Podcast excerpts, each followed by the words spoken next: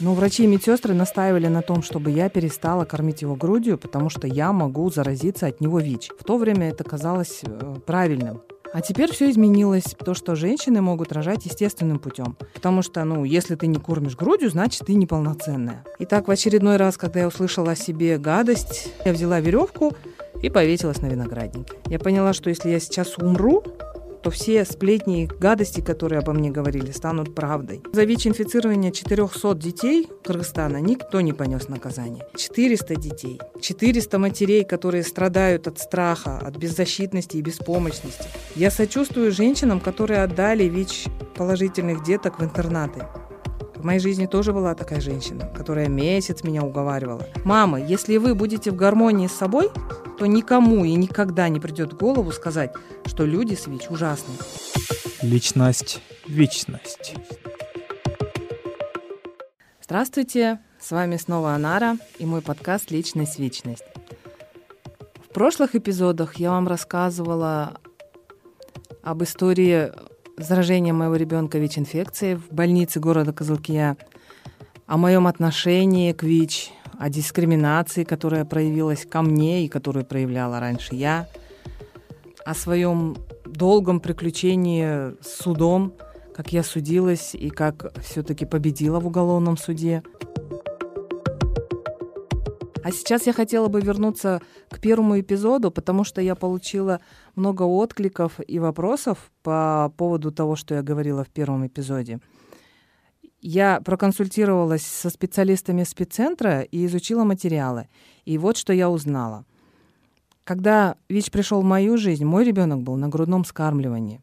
И это было единственным вариантом выжить для него, потому что из-за врачебной ошибки хирурга у моего ребенка были повреждены нервы и отсутствовал жевательный и глотательный рефлекс.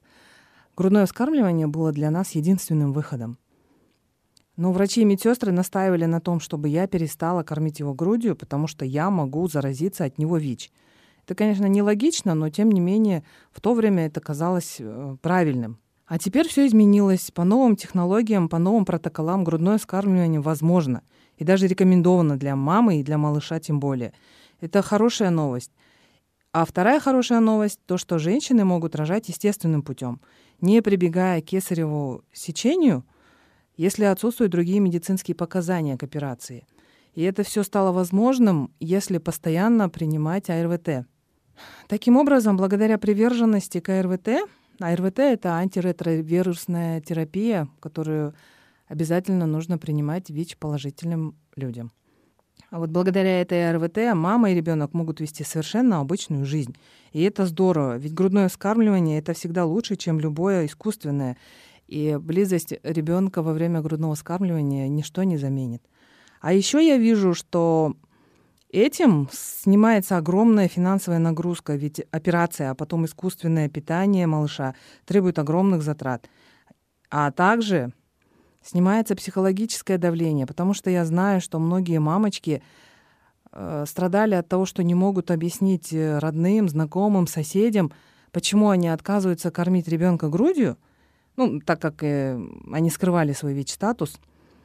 И зачастую это тоже было причиной для дискриминации и виктимизации, потому что, ну, если ты не кормишь грудью, значит, ты неполноценная.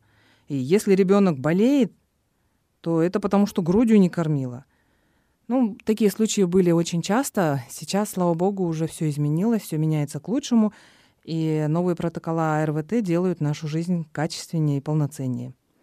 Я еще раз благодарю вас за обратную связь. Я учусь вместе с вами и узнаю новое благодаря вашим комментариям и вопросам. Личность, вечность. Так, а я хочу продолжить тему материнства и ВИЧ. Когда я узнала, что у моего ребенка ВИЧ, я была совершенно потеряна. В этот момент меня поддержали родные, друзья, и благодаря им мы с сыном сейчас живы и здоровы. И именно поэтому я смогла противостоять порицанию, суждению и виктимизации, которые создавались интригами людей, виновных в совершении этого преступления. Врача и лаборантки пункта переливания крови. Они очень много старались, чтобы очернить меня и мою жизнь. Но в том-то и прелесть маленьких городов, что сплетни быстро распространяются и также быстро затихают. Ведь в маленьком городе все друг друга хорошо знают. Но, тем не менее, из-за этих гадостей и сплетен у меня было две попытки суицида. Постоянная депрессия и мысли, как можно совершить э, самоубийство и что будет потом с сыном. И так в очередной раз, когда я услышала о себе гадость, 14 марта 2013 года я взяла веревку и повесилась на винограднике. Мама случайно увидела из окна, успела срезать веревку. Я упала, но осталась жива. Я потом испугалась и поняла, что трусость — это трусость. Сбегать на тот свет, оставив единственного сына, который все еще лежит, не пришел в себя, молчит, бездвижно лежит в коляске. Бросить все, не довести до конца начатое судебное дело. Я поняла, что если я сейчас умру, то все сплетни и гадости, которые обо мне говорили, станут правдой. Если я сейчас покончу с собой, то моя семья будет покрыта двойным позором. Моей трусливой смерти и клейма ВИЧ. И самое ужасное, что мой мальчик останется один в этом мире, который так жесток уже с самого начала. Осознавать это было страшно и больно. Впереди были долгие годы работы с психологами, но это было потом. А в тот момент Придя в себя, я решила довести судебное разбирательство до конца и очистить свое имя. На суде мне пришлось встречаться со свидетелями, и они все, на их было больше 37 человек, они все были шокированы, что попали в такой процесс, тем более там постоянно звучил, звучало э, слово ВИЧ-инфицирование – в том числе среди свидетелей было 11 доноров. Наибольший шок был у того человека, чья донорская кровь оказалась с ВИЧ-инфекцией.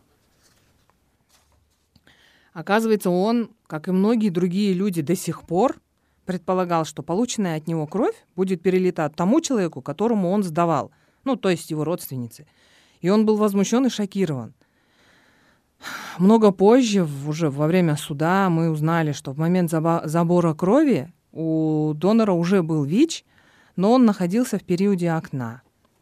Период окна — это такой период времени, когда вирус ВИЧ-инфекции уже есть в организме человека, но он еще не определяется анализами. И у этого человека была забрана кровь для получения эрмасы и плазмы. В нашем случае вопрос решался элементарно. Лаборантка и регистратор — она же регистратор, проявив халатность, не спросила, покидал ли донор Кыргызстан в последнее время. Если бы она его спросила, то она узнала бы, что он только позавчера прилетел из Москвы, где жил и работал продолжительное время.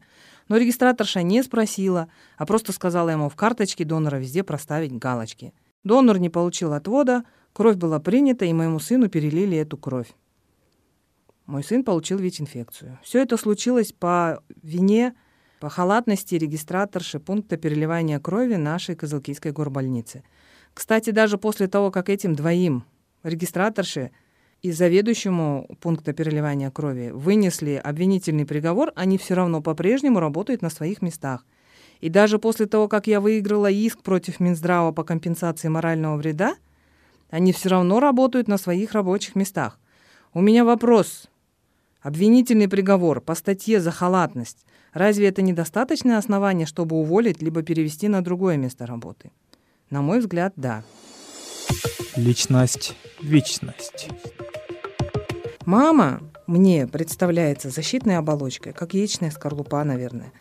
Это как пограничная территория. Она берегает свое дитя от внешнего воздействия, при этом подвергается давлению изнутри. Ведь ребенок растет и требует пояснений. Снаружи общество давит, дискриминация, стигма, самостигма, ощущение беспомощности и непонятости. А изнутри ребенок сознательно или подсознательно чувствует стыд и боль матери и требует объяснений.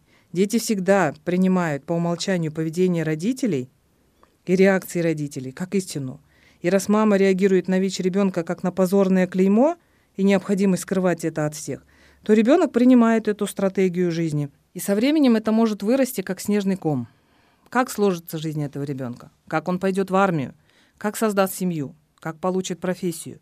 Вопросов много, и на них есть стандартные ответы. Например, ВИЧ-положительный подросток должен быть освобожден от несения воинской службы, если при прохождении медкомиссии в военкомате он откроет статус и предоставит документы на ВИЧ. Но если предположить, что дело происходит в небольшом населенном пункте, где все друг друга знают, то есть есть два пути. Первый – это открыть статус и не служить, но жить в постоянном страхе за утечку информации от членов комиссии. Второй путь – промолчать и пойти в армию. Там тоже два варианта.